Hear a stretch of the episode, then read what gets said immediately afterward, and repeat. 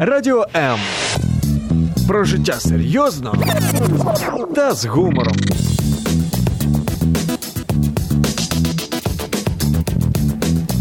Радіо М.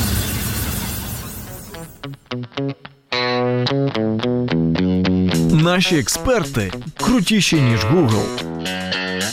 Поради найкращих у програмі «Година з експертом».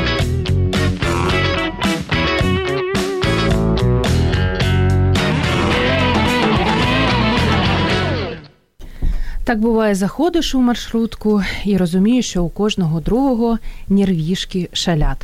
Можливо, це нервовий розлад, і, можливо, його вже варто лікувати. Чи можливо взагалі лікувати таку штуку, яка у нас в Україні більш відома як невроз? І що буде, якщо її не лікувати? Про нього рідненького говоримо сьогодні у програмі «Година з експертом». Мене звати Зоя Нікітюк. І поруч зі мною наш друг Радіо М, лікар-невролог клініки АЦМД Медокс і дівчина, яку ви знаєте за дописами хештег «Будні невролога». Звати її Олександра Щебет. Олександро, привіт. Доброго дня. Друзі, ви також можете долучитись до ефіру 0830 14 13 або пишіть свої розумні запитання, коментарі, якщо раптом з чимось не погоджуєтесь і не вважаєте себе хворою людиною, також приєднуйтесь. Стрім на сторінці Радіо М у Фейсбук або стрім на сторінці Зої Нікітюк у Фейсбук. Олександра, у мене перше таке запитання. Я завжди думала, що невротичне порушення, невроз, це те, що лікують психіатри або психотерапевти, психологи. Яким боком лікар-невролог? Пояснюю. Насправді так, це більше парафія психологів, психіатрів, психотерапевтів, навіть не психологів. Психологи можуть допомогти послухати, підкоригувати, скажімо так, початкові якісь моменти. Чому розказую про це я? Сьогодні, в такий день, Всесвітній день психічного здоров'я, я вважаю, це дуже символічно. Не наше свято, не наше. Чому, як сказати? Ми зараз послухаємо передачу і всі станемо здоровіші. Так. Тому що ми, неврологи, терапевти, кардіологи, лікарі первинної ланки, як це називається, ми з цими невротичними розладами стикаємося щоденно. Просто не завжди вони адекватно діагностуються і лікуються. Як правило, пацієнти приходять до нас уже в таких станах, коли невроз є запущений. Не зовсім коректно казати невроз, невроз – такий застарілий термін, невротичний розлад. Приходять до нас уже тоді, коли формується якась стійка патологія з боку певної системи організму. Закрутили так розумно, Олександра. Але ми ще про це сьогодні поговоримо. Я трошки на початку ефіру поумнічую, потім перестану це робити. А термін невроз, який раніше вживався, нині, як Олександра сказала, вже неправильно так говорити, придумав шотландський лікар Кулен ще у 1776 році, давно. І цікаво там було, характеристика цікава була написана. Характеризуется общим страданием, от которого специально зависят движения и мысли. Що ж це за хвороба така?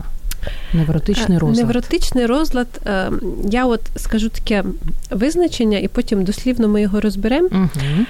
Це є набутий функціональний розлад, так, який є оборотним і який не характеризується якимись психічними, органічними проявами, але є, може бути з затяжним перебігом. Все зрозуміло. Тобто, що це значить? Він є оборотний, з ним можна справлятися. Він є набутий, тобто внаслідок якихось подразнюючих факторів. І він є функціональний. Що значить функціональний? Це значить, що немає ніяких змін в органах і системах, які неможливо виправити. Тобто все лікується, все нормально. Все лікується, так, звичайно. Хто читав анонс програми, помітив там таку цікаву статистику, що за статистикою 25% населення міста страждає нервовими розладами. А ті люди, які живуть на природі, у селі, у них все значно краще. Чому так? У них краще. По-перше, я думаю, що 25 – це трошки занижено, якщо чесно. Я оптиміст. Скільки? Це офіційна статистика, набагато більше. В мене трошки може бути викривлена статистика, тому що я цих пацієнтів бачу щодня, і, напевно, у мене їх 80%. кожна людина в своєму житті хоча б раз в легкому стані невротичний розлад на собі переносила. Але в когось це потребувало медикаментозного втручання чи втручання психотерапевта, в когось ні. Від чого страждають жителі міста? Угу. По-перше, неврози часто з'являються у тих жителів, які з маленьких містечок переїжджають до великих міст. Так. Є дуже багато в місті факторів подразнюючих, які нам заважають жити. Люди. Люди, я б сказала, не люди. Культура певних людей, вона трошки нам заважає. Транспорт, шум постійний, постійне світло, світлові ці лайтборди, лайтбокси. Фоновий шум. Ми, жителі міста, які от народилися і весь час живемо в великому місті, ми цього просто не помічаємо. На нас це так не впливає. Люди, які тільки змінили місце проживання, у них є такий розлад адаптації, який далі або людина адаптується через те, що психіка більш лабільна, гнучка, або не адаптується, і тоді формується невроз. І скільки разів я чула від пацієнтів, що, наприклад, ой, я оце переїхав там з якогось районного райцентру до Києва, мене перших 3 місяці щодня боліла голова, а потім пройшло. Тобто, про що це говорить? Був певний розлад адаптації, який ось так соматично проявився головний біль, потім, в принципі, людина звикла до певного ритму життя, підібрала собі свій ритм, і все минуло. Тобто, краще жити все ж в селі. Правильно. Це не значить, що в жителів села зовсім немає неврозів, але там це значно менше. Так. Їх просто не дуже обслідували, я так собі думаю. Ну, я думаю, що їх це не дуже й турбує. Угу. А розумні люди пишуть про те, що невротичне порушення запускає психічна травма або довготривалий хронічний стрес. Чи так це? Так, це є так. Неврози запускаються, в принципі, причиною неврозів є факт. Фактори можуть бути зовнішні і внутрішні. Якщо це зовнішній якийсь стрес та якась подія психотравмуюча. Наприклад, зараз в Україні ми всі знаємо, що відбувається війна, і посттравматичних стресових розладів на цьому фоні дуже побільшало, особливо у військових, які там перебувають, у людей, які є тимчасовими або вимушеними, не тимчасовими переселенцями. Це дуже значний стрес, і абсолютно однозначно їм всім потрібна психотерапевтична допомога. Є певні внутрішні фактори, які формують невроз. Це іде якби з дитинства, коріння з дитинства, всі ми родом з дитинства. Почалось. І оці внутрішні особистісні конфлікти, вони теж можуть призводити до неврозів. Різниця в тому, що інтенсивність різна. Зовнішня ситуація повинна бути якась надмірна для людини. А внутрішній конфлікт, він не обов'язково там щось таке критичне мало статися, але воно розвивалося зріло довго, а потім в тій чи іншій мірі проявляється в симптомі. З приводу віку, чи може бути у дитини невроз? Може бути. Тут, на жаль, ніхто не застрахований. У дітей неврози, невротичні розлади розвиваються внаслідок того. Діти – це дзеркало сім'ї. Діти – це дзеркало того, як мама з татом між собою живуть і як вони відносяться до дитини. І якщо мама не дуже уважна до дитини, скажімо так, не віддзеркалює, не акумулює емоції, не дає адекватного зворотного зв'язку, звісно, дитині кудись треба це все пакувати, грубо кажучи. Дитина не знає, що вона злиться, але вона цю злість собі подавляє. Наприклад, це я так дуже зараз поверхнево розказую. У дітей неврозів зараз теж дуже багато. Чому? Тому що батьки зараз в основному працюють всі. На дітей мало часу. Але теж не все так погано. Зараз якось, мені здається, молоді мами і тати, вони більш читають, більш в цьому напрямку якось розвиваються. Оптиміст, лікар-невролог Олександра Щебет. А з приводу дорослих, який вік найбільш небезпечний? Є там 30, 40, 50? Найчастіше це молоді люди працездатного віку, це від 20 десь до 40 років, коли, як то кажуть, б'ють копитом, інтенсивна робота, сім'я. Зараз ще наша спільнота така, що всі вимагають швидше, вище, сильніше. Це точно. спільнота достигаторів. Вот, всі кудись біжать, а чого? А чого і куди, і заради чого, не зрозуміло. І, на жаль, зачасту буває так, що в погоні за грішми потім ці гроші виносяться до лікарів, тому що дуже сильно страждає здоров'я. 20-40, тобто нам ще 7 років такого треба витримати. Ще одна розумна фраза прочитала про те, що хронічний стрес тримає деякі частини тіла у постійному напруженні, а це призводить до порушення не тільки м'язів, але й внутрішніх органів. Ось мені дуже цікаво дізнатися, які саме внутрішні органи дуже страждають. Абсолютно всі. Окрім серця. Абсолютно всі. Дивіться, чому так відбувається. А в нас є різні типи нервових систем. Є центральна, є вегетативна. Значить, вегетативна нервова система – це та, яка безумовно, без нашого впливу регулює роботу усіх внутрішніх органів і систем. Якщо є тривалий хронічний напружений якийсь режим роботи, наприклад, або якась психотравмуюча ситуація вдома, так чи інакше є розбалансування роботи вегетативної нервової системи. Оскільки вегетативна нервова система регулює шляхом виділення спеціальних речовин, медіаторів і гормонів, всі внутрішні органи, починаючи від серця, там, легенів, стінок судин, кишечник, статеві органи, органи нирки, так, органи ендокринні залози, так, починає страждати все, що завгодно. От, наприклад, є така штука, дуже тиражований термін, називається панічна атака. Так. Це не зовсім коректна назва, але всі так звикли називати. Що таке панічна атака? Це коли рівень тривоги при тривожному розладі, який є один з видів невротичного розладу, зашкалює настільки, що... страшно жити людині просто. З'являється страх смерті. Чому? Виділяється дуже велика кількість адреналіну. Адреналін має здатність стимулювати частоту серцевих скорочень, тобто серце вилітає з грудей, німіють руки, пітливість, спазм бронхів, неможливо дихати. Людині здається, що вона помре. Да.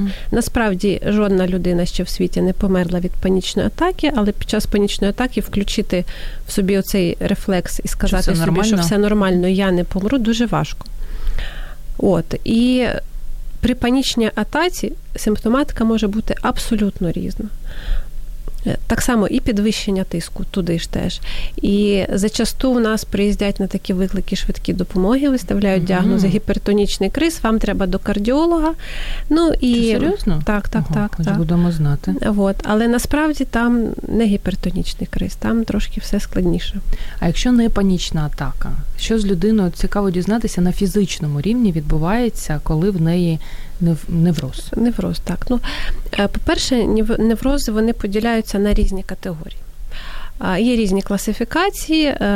Те, з чим стикаємось найчастіше ми і що ми лікуємо. Ми, я маю на увазі неврологи, кардіологи, терапевти, да? Я до психіатрії зараз не беруся. Це неврастенія, соматоформні розлади. Так, тобто те, якщо людською мовою. Ті розлади, які, ті невротичні розлади, які маскуються під якусь хворобу. Коли насправді, от часто є така історія, абсолютно всі колеги мої з цим стикаються, і також навіть хто не лікар, знає такі ситуації, коли людина постійно ходить по лікарях, обстежується, там уже отакенні папки усіх обстежень, всі говорять, що ви здорові, у вас все клас, а їй болить, або в неї скаче тиск, або в неї там шлунково-кишковий тракт не працює так, як треба. Оце пряме показання походу до психотерапевта. Але такі пацієнти в силу якихось своїх певних причин до психіатрів, до психотерапевтів не доходять. Чому? Соромно, як це я піду? Я ж нормальна, в мене все з головою добре. В нас з радянських часів оця стигматизація психіатрії сформувалася, на жаль, тому що була каральна медицина, ми це знаємо, це не секрет. От. І, по-перше, а по-друге, я ж з головою дружу, я туди пойду. Ви мене взагалі оскорбили, доктор. Да. Є такі, що ображаються дуже сильно. Я, може, зараз когось в ефірі дуже ображу, ви вже вибачаєте. Правда. От. Тим і характерний невроз, невротичний розлад, що немає психіатричної симптоматики продуктивної. От. Тому це така межова патологія. Є люди, у яких не буває неврозів? Чи ми всі трошки хворі? Ви знаєте, кожна людина хоч раз в житті неврозом хворіла. Я думаю, що сказати, що зовсім не буває ні, але є хтось, хто в цю хворобу вживається, а є хтось, хто швиденько може мобілізуватися і з цього знайти вихід. Це насамперед залежить від людини. Тому що якщо людина знає, що тут щось не так, непорядочок, нема в неї забобонів, і вона спокійно може піти собі проконсультуватись з психіатром чи з психотерапевтом, без жодних соромів чи вини, чи страху, от. Отримати рекомендації, до речі, не обов'язково медикаментозні, і їх притримуватись, то все буде добре. Ну, є люди, які просто отримують вигоду з цього, скажімо так. Так. Це дуже зручно. Хворіти дуже зручно, все так. Життя. Є іпохондричний невроз, один з різновидів, іпохондричний невроз. Він дуже часто є усвідомлюваним людиною. Є вторинна вигода, наприклад, не прибирати в хаті. Угу. Не прибирати в хаті, тому що болить спина, хоча насправді роблять МРТ, чи там рентген, чи якісь інші обстеження. Знаходять аж там протрузії по 2 мм, які абсолютно не дають таких больових синдромів. Спина дійсно болить, людина страждає, біль формується в голові, на підсвідомості. Зате нема нагальної такої потреби брати швабру кожного дня чи пилосос і прибирати, наприклад. Прикольна ідея. Треба буде спробувати. Ой, краще не треба. У лікаря-невролога Олександри Щебет неврози бувають? Прям невроз. Свята жінка, в неї такого не буває. Ні, я ж людина. Невротичних розладів, як таких, в мене не було, але інколи бували моменти, коли, скажімо так, на межі. Я вам хочу сказати, наш що чоловік я важда, і, що гріха таїть. Маємо декілька коментарів. Да. Єлєна Виховська пише про те, що найкращий лікар в ефірі. Дякую. Пані Олено, я повністю з вами погоджуюсь, і саме тому Олександра Щебет вже не перший раз у нас в ефірі.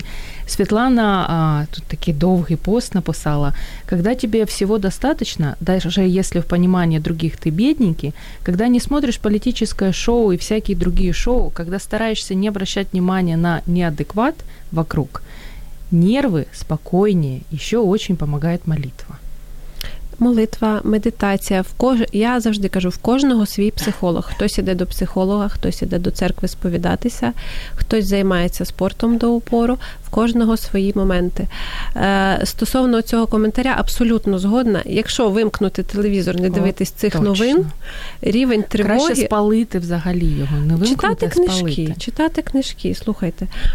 Тому що якщо дивитись ці новини, де кожний канал трактує, як їм заманеться ці всі наші політичні перипетії, можна ж з глузду з'їхати. Можна. І хочеться померти ввечері. Бо страшно жити. Комусь може і так, але жити стає страшно дійсно. У мене телевізора, наприклад, вдома немає, я його не дивлюся. Я навіть новин не читаю, там чисто якісь свої медичні.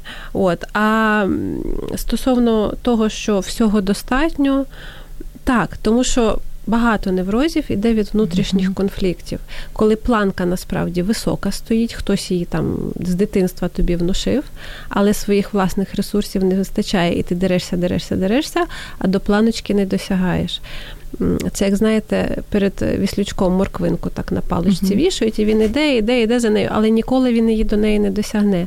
Так формується невроз. Так, до речі, Павлов колись під час своїх експериментів собаки неврози формував, і собаки гинули від інфарктів і інсультів. І гарне сьогодні свято Міжнародний день психічного здоров'я. Ми продовжимо святкувати в прямому ефірі. За декілька секунд залишайтесь з нами. Радіо М. Про життя серйозно та з гумором.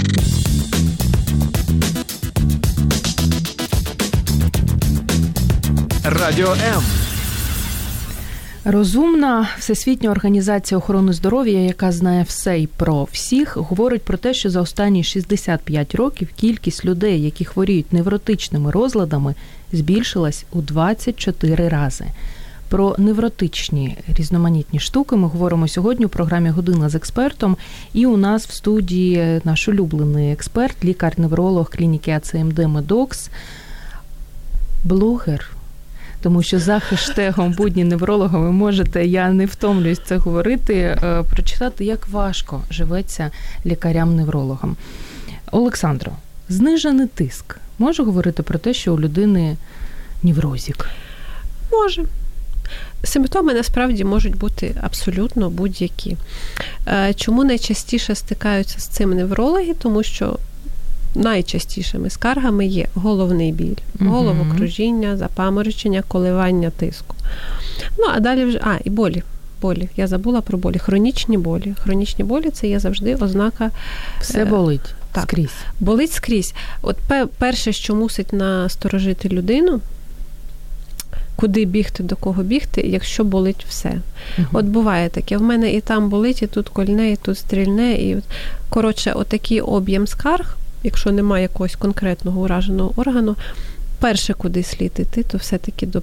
Я би рекомендувала звертатись до психіатра. Якщо страшнувато, приходьте до невропатолога. А метеочутливість. Я до ефіру дізналася, що це також може бути ознакою. Так.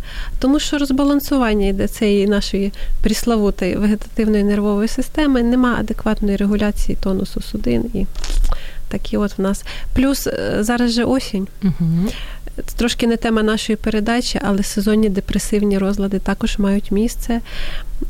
І так само регуляція нервова наша трошки буде страждати на цьому фоні. На що людина взагалі має звернути увагу? От я тебе слухаю і розумію, що в мене неврозище, а я б по собі не сказала. І я думаю, нині слухачі так послухають, скажуть, ой, яка я хвора жінка. Самому себе діагностувати насправді неможливо. За допомогою Гуглу. Ой, Google, слухайте, я всім пацієнтам кажу, не читайте Google, будь ласка. Там десь та крапля правди, але потім...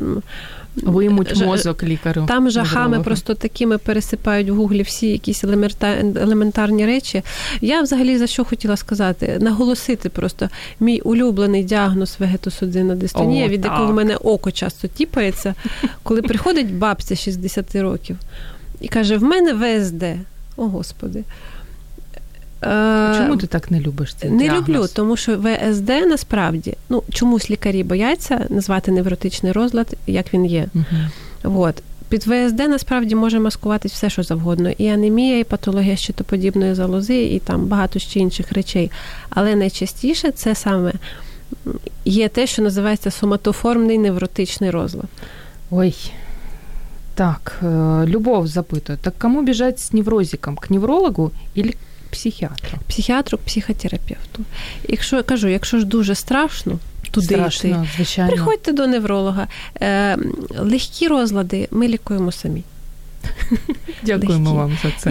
Якщо там є підозра на те, що щось більш складне, або, різні бувають речі, тоді ми ведемо паралельно з психіатрами, психотерапевтами.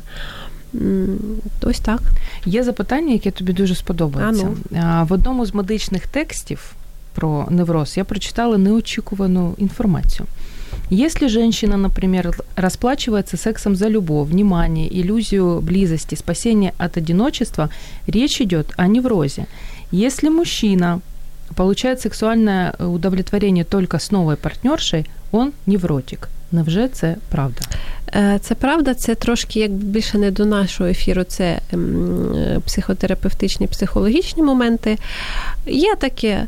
Це є нарцисичний розлад особистості, наприклад.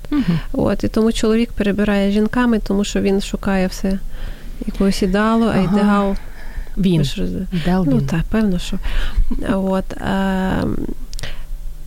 Знову ж таки, повертаємося до внутрішніх конфліктів. Є якась потреба з дитинства, яка є незадовільнена. Потреба в любові, потреба, не знаю, в турботі, в чому завгодно, абсолютно. І ось тому помічна психотерапія, тому що вона дозволяє виявити, яка саме потреба є незадовільнена. І десь я недавно прочитала, якийсь оцей бізнес-тренер модний написав статтю, і заголовок мене дуже порадував.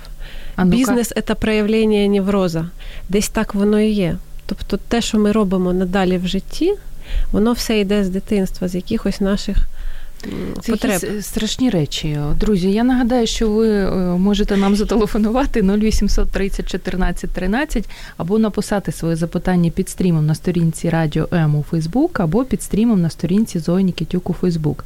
Для тих, хто тільки-тільки долучився до нас, нагадаю, що сьогодні ми святкуємо Міжнародний день психічного здоров'я, про який ще декілька годин тому ми навіть не знали, але так склалося, що саме сьогодні, в цей день, разом з лікарем-неврологом Олександрою Щебет говоримо про невротичні розлади чи порушення. Чи можна розлади. І так? Розлади, так. Порушення – це може бути не тільки невротичне. Стосовно статистики 25%. Так, да? Я знала, що ти про це скажеш. Дуже занижена статистика, це є офіційна статистика. Олександра, де ваш оптимізм? Де він? Оптимізм в тому, що це лікується. От. Однозначно, це я точно знаю, і багато моїх пацієнтів це теж переконалися в цьому. Ну, але якийсь жах робиться. У мене таке враження, що зараз епідемія. Хоча б подивіться, от... Є класифікація неврозів стосовно основних їх проявів. Тривожно-фобічний, іпохондричний і нав'язливих станів або обсесивно-компульсивний. До нього нині доберемось. Так от, подивіться на те, що зараз процвітає дизморфофобія, коли людина не сприймає, не любить своє тіло. Оці дівчата, які постійно себе кроять, це якийсь жах. Це зараз стало настільки розповсюдженим завдяки соцмережам, завдяки телебаченню, які пропагують якісь абсолютно еталони, які незрозуміло хто встановив. От. І знову ж таки ця погоня за ідеалом. Насправді до психотерапевта треба, а не до косметолога. І до тих наших слухачів, для тих наших слухачів, які дивляться на лікаря Олександру Щебет у Фейсбук, я зазначу, що сама скільки кілограмів? 43 чи 42? 50. Ну, так, до слова. Наталя Вітюк запитує, уточніть, будь ласка, який сьогодні Міжнародний день? Міжнародний день психічного здоров'я. Наталю, святкуйте разом з нами. З приводу... такої штуки, знаєш, людина постійно париться. Виходячи з квартири, так, утюг виключила, двір закрила, а воду. Це вже все, приїхали? Чи ще по дорозі? Оце то, що називається обсесивно-компульсивний розлад. Так. Звучить страшно. Звучить страшно. Що це насправді таке? Обсесії – це нав'язливі думки, які весь час тебе сидять в голові, ти не можеш від них позбавити. Розумова жуйка така. Ти якась думка, яка тобі не дає просто спокою. Не дає спати, не дає концентруватись на роботі, не дає можливість зосередитись на книжці або на фільмі, який ти хочеш прочитати чи подивитись. А компульсії – це оці нав'язливі дії, які викликають тривогу, поки ти їх не зробиш. І буває так, що це на побутовому рівні, типу, вимкнув я праску чи не вимкнув, а буває так, що це доходить до того, що, наприклад, 10 разів помити руки, тоді буде щастя, да? Ой. Різні є моменти. Тут уже 100% повинен лікувати психіатр, не невропатолог, звісно. В тій чи іншій мірі десь якісь... Слава Богу, що руки, а не ноги. Бувають різні випадки. Найпопулярніші. Обсесивно-компульсивні товариші, які приходять до тебе на консультацію. Це чи закрив двері, чи вимкнув праску і плиту. Це завжди. Це в основному жінки. В чоловіків чомусь такого немає. От, до речі, чоловіки нам пишуть. Денис М'ясоєдов запитує.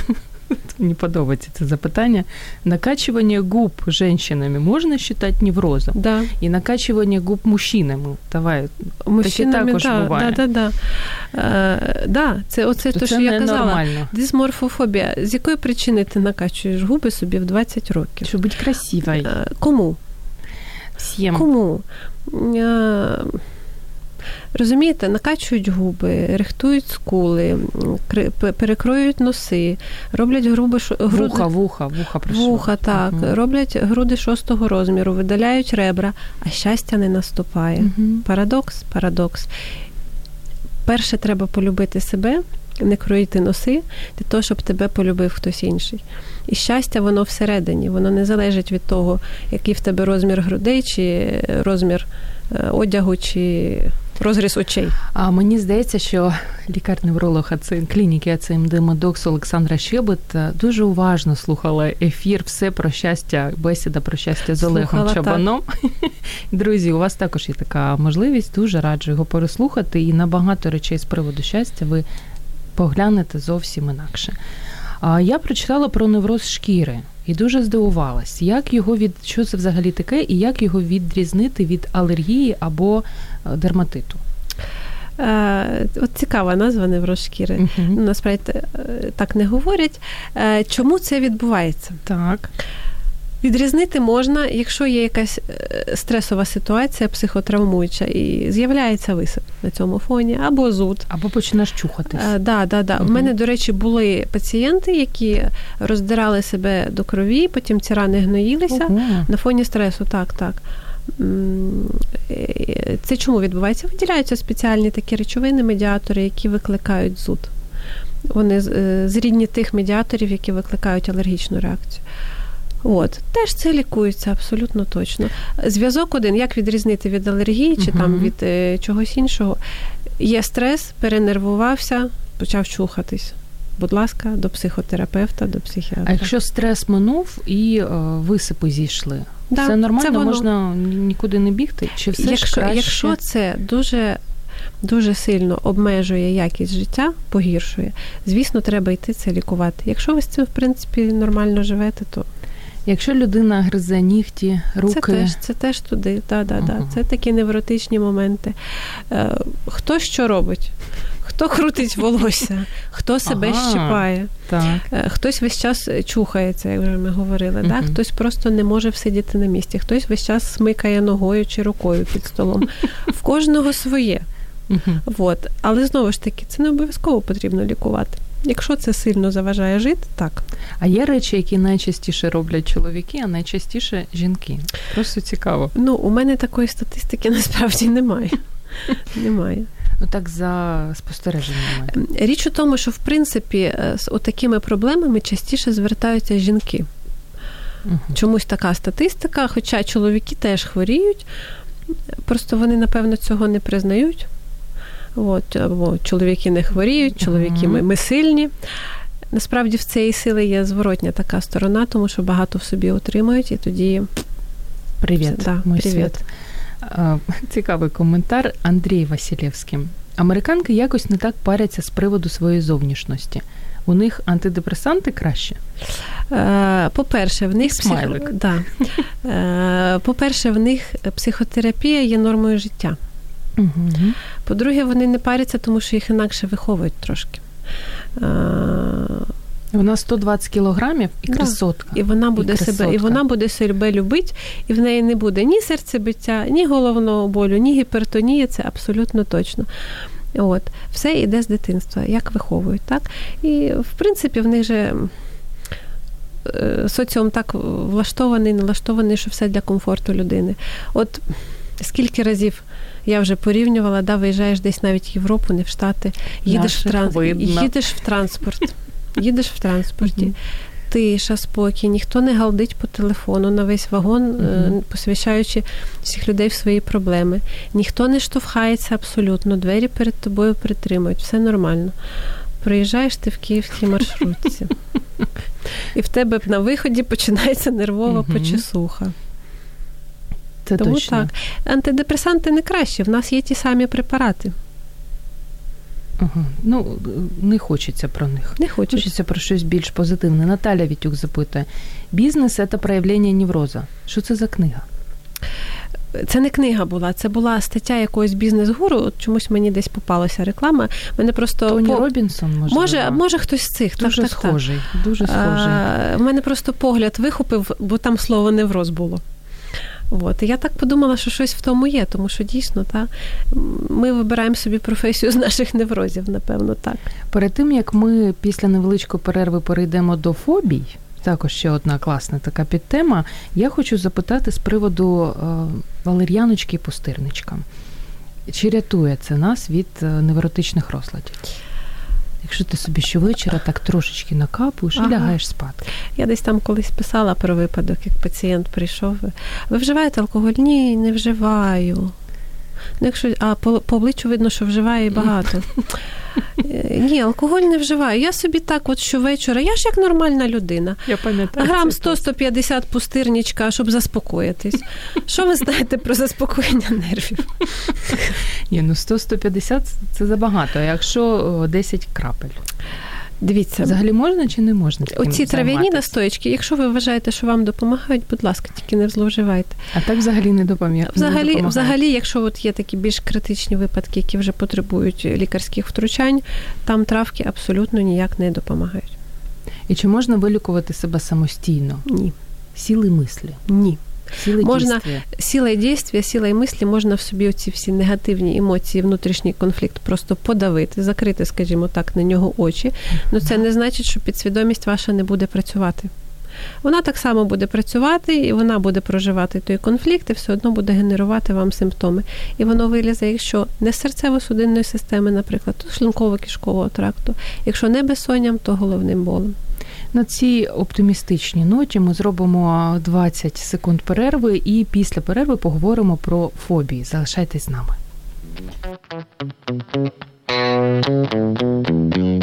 Наші експерти крутіші, ніж Google. Поради найкращих у програмі «Година з експертом».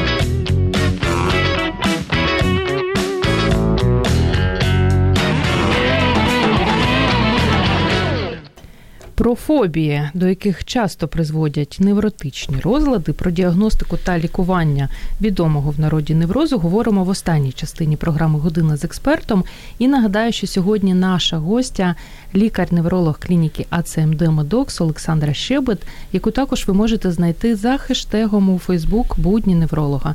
І хто слухав нас до перерви історію про пустирничок, також можете там прочитати і посміятися, якби не було так страшно. Фобія – це така штука, про яку дуже цікаво багато чого дізнатись. Я здивувалась, коли зрозуміла, що невротичні порушення, невротичні розлади і фобія дуже якось поруч стоять. Як так? Це не то, що поруч. Невротичні розлади – тривожно-фобічний розлад, фобія – це один з підвидів невротичних розладів. Тобто є такий варіант, коли є страх чогось, причому той страх, він настільки є сильним, що просто вибиває, як то кажуть, почву із-під ног і доводить часто ситуації до таких, що людина стає соціально абсолютно паралізованою, вона не виходить з дому, вона боїться навіть зайвий раз поворухнутися, були такі. До кого такі гості у вигляді різних фобій приходять найчастіше? До різних можуть потрапити спеціалістів. Річ у тому, що люди не завжди про це говорять. Така сама популярна фобія, наприклад, це фобія відкритих просторів, там, де багато людей. Фобія торгових центрів, фобія ліфтів. От про це часом можуть сказати. І якщо детальніше розпитати, можна з'ясувати дуже багато цікавих штук. Що там не тільки ця фобія, а ще є, наприклад, інакша фобія. Ми стикаємось дуже часто з іпохондричними фобіями, тобто з боязнь... больний чоловік. Ні-ні-ні, тут боязнь захворіти якоюсь страшною хворобою. Ой, це страшні люди. Да, от є такі категорії пацієнтів. Найчастіше це чому так трапляється? От, наприклад, живе собі молода жінка, в якої раптово хтось з батьків хворіє на інсульт. Інсульт важкий, батька там чи матері не стає, і вона зі страху, що в неї теж може бути інсульт, починає ходити по лікарях, щоб їй підтвердили або сказали, що не буде. Найчастіше, на жаль, такі пацієнти шукають лікарів, які би підтвердили, щоб підтвердили їхній страх. Так легше, так легше підтвердити свою правоту. Дуже багато сил йде на те, щоб переконати, що ні. Дуже багато сил. Або якщо у людини час від часу болить голова, і вона їде кудись, скажімо, у подорож, і боїться, ой, треба ж якусь таблеточку купити, щоб голова не розболілася. Це вже також фобія. Це не фобія, це більше... Це ще не фобія, але може бути, але може перерости. Да. Слухайте, тут простий рецепт. Берете з собою аптечку якусь. Ви знаєте, що у вас на всякий випадок є ліки, але, як правило, на відпочинку, коли ти міняєш обстановку, абсолютно нічого не болить, нормальний сон, все прекрасно, повертаєшся додому, все знову. Я розумію, що слово таке, можливо, значення не дуже приємне, але є найсмішніші, найбільш дивні фобії. Знаєш, що в тебе є там якийсь чарівний списочок? Фобій дуже багато. Боятися взагалі фобії, вони настільки алогічні. Боятися можна взагалі чого завгодно. Наприклад, от в мене є фобія, я зізнаюсь. Ага. Да, є. Я боюся висоти. Я також. Я боюся висоти, це щось страшне. У мене починається ця вся вегетативна реакція. Треба з парашутом стрибнути, але все одно не допоможе. Абсолютно, інфаркт отримати. Я колись один раз... як це кажуть, камінг-аут. Один раз в житті в мене була панічна атака. Ви ніколи не здогадаєтесь, де. Де? На атракціоні в Діснейленді. Навіщо так над собою знущатись? Там було написано для дітей від 3 років. Я вирішила, що я це перенесу.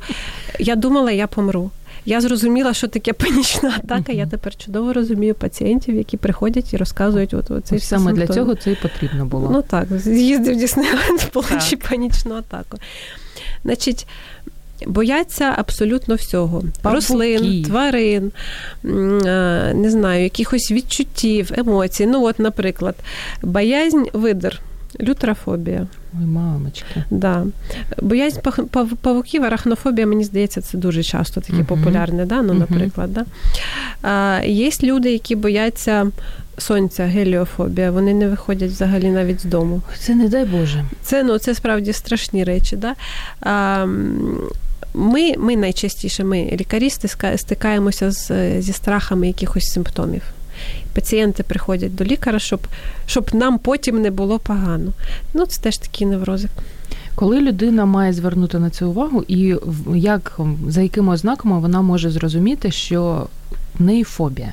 Коли, наприклад, в ліфт заходить, їй страшно. Це вже фобія? Якщо це просто страшно, але ти їдеш в ліфті і нормально з нього виходиш, це все нормально. Але якщо ти заходиш в ліфт, в тебе раптово крутиться голова, ти можеш втрачати свідомість. Якщо в тебе з'являється серцебиття, пітніють руки, ноги, або там, вибачте, штани напрудив. Угу.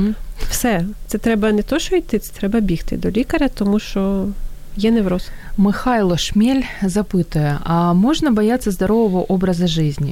Михайло, можна. Я боюсь і тримаю себе з останніх сил, тому можна. У нас залишаються останні хвилини, як завжди, традиційно. Ми ще не поговорили про діагностику, але спершу хочеться зрозуміти, як людина має з'ясувати, що в неї справді проблема, а не вона собі придумала. Як правило, проблема дійсно є. Є, і це вимушує звернутися до лікаря. Це вже діло лікаря віддіагностувати, людина собі придумала, чи там дійсно є якась органічна патологія, чим, власне, ми і займаємось. Головний біль, головокружіння, оніміння рук, ніг. Перше, що приходить людям в голову – інсульт. Угу. Ми повинні діагностувати це все, зробити певні обстеження, виявити, що там все добре.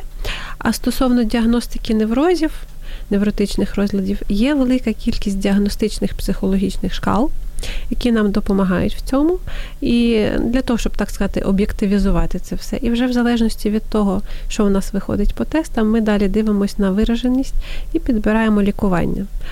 І не завжди це медикаментозна терапія. Завжди це має бути психотерапія, обов'язково. Або вона сама по собі, або вона буде в поєднанні з медикаментозною терапією, але психотерапія – це святе. Я знаю, що зараз мене не полюблять мої пацієнти. Я про це говорю всім абсолютно. Це абсолютно нормально ходити до психотерапевта. Це теж якась у нас стигматизація. Але до невролога дешевше просто. Дізнається, це зрозуміло. Набагато дешевше. Дешевше, може і так, але неефективніше.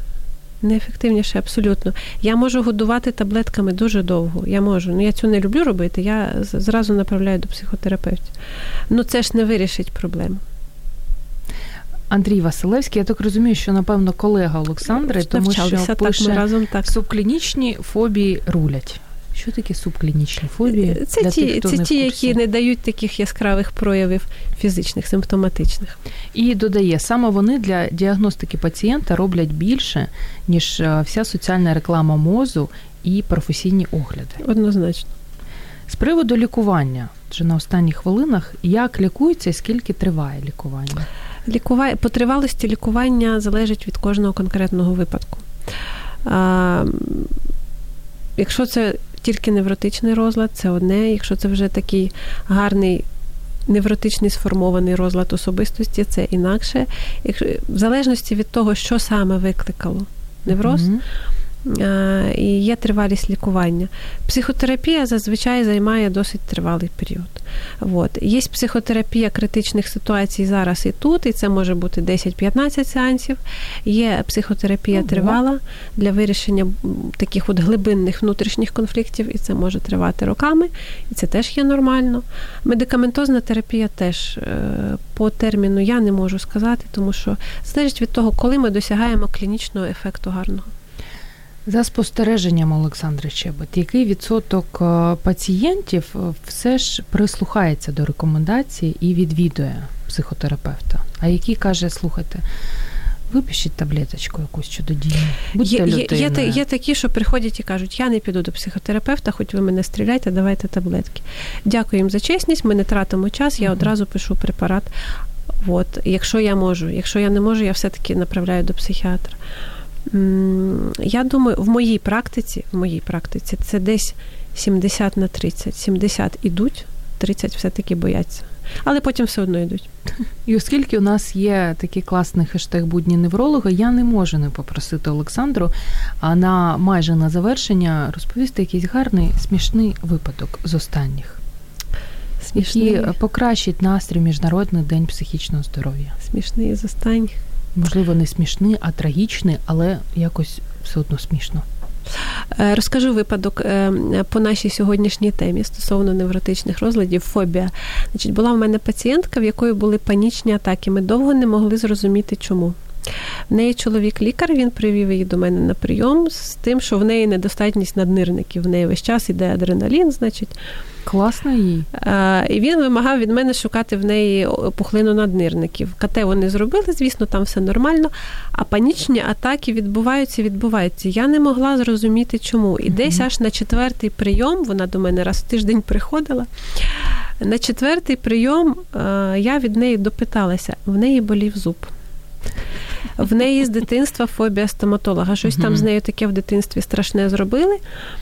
Мама тоді ще стояла поруч, нагримала на неї, що ти не як людина себе ведеш, а не зрозуміло хто в кріслі стоматолога, 4-річна дитина. Ти ж жінщина, терпі. Дитина, 4-річна дитина. Тобі 4 роки, і вона з тих пір стоматологів оминала. І тут в неї розболівся зуб, і там стало зрозуміло, що його треба видаляти. І вона тільки від самої думки, що їй треба цей зуб видалити, вона отримувала панічну атаку. Коротше, ми якось її приговорили, знайшли їй гарного лікаря, їй зробили анестезію загальну, видалили зуб, все, як бабка пошептала. Ой, бувають страшні речі в житті людей. І на завершення 5 порад від Олександри Щебет, які допоможуть нам все ж святкувати Міжнародний день психічного здоров'я, а не перебувати осторонь. Перше. Займайтесь спортом. Я так і знала. Нічого нового не кажу. Займайтесь спортом. Будь-яка фізична активність в рази знижує тривогу. Лежимо на дивані, піднімаємо руки вгору. Ні, це не підходить. Ходьба, прогулянки на свіжому повітрі, танці, йога, пілатес. Йога, до речі, прекрасно, абсолютно прекрасно. І це доведено вже усіма міжнародними дослідженнями. Це є перший метод, який дозволяє збалансувати свої внутрішні відчуття. Якщо тебе не виводять з себе спокійні люди, які поруч стоять і роблять всі ці вправи. Йога – це не тільки вправи. Йога – це не тільки вправи, це зміна трошки способу мислення, способу реакції на все решта. Перше – фізичні вправи. Так. Друге – знаходьте час на відпочинок. Нас не вчать відпочивати. Вчіться шукати свої способи відпочинку. Для когось це книга, для когось це похід в кіно, для когось піти в караоке прокричатися. Абсолютно, в кожного свій рецепт. Третє – це... Макарони. Які макарони? Їжте макарони, друзі, це дуже покращує рівень психічного здоров'я. Так, взагалі гарна їжа, смачна їжа, вона покращує рівень психічного здоров'я, тому що це серотонінчик. От, шукайте і робіть те, що вам приносить задоволення. Якщо ви працюєте на роботі, яка вам не приносить задоволення, але приносить гроші, краще її змінити, тому що нічим це хорошим не закінчиться. Якщо ви любите вишивати, вишивайте. Якщо ви любите їсти яблучка, їжте яблучка. Якщо ви любите тортик, то часом собі дозволити шматочок, щоб не було атеросклерозу потім, теж можна. І, до речі, святкувати 100-150 грамів сухого вина якісно абсолютно ще нікого не вбило. Це взагалі неочікувано таке було завершення.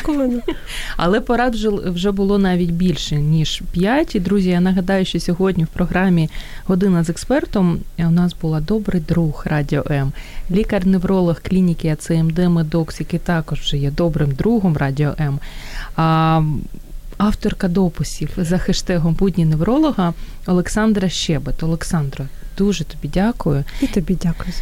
Щоб були ми здоровенькі. Да. І психічно і фізично. Так. Друзі, дякую, що були з нами, задавали запитання, активно слухали. І на завершення, звісно ж, хочеться вам побажати, аби ви святкували День психічного здоров'я, були психічно здоровими, насолоджувалися життям і все ж час від часу їли макарони з м'язком, сальцем засмаженим. Я бачу, як змінюється обличчя Олександри Щебет. І на цій гарній ноті завершуємо ефір «Години з експертом». До зустрічі за тиждень. Радіо М. Про життя серйозно та з гумором.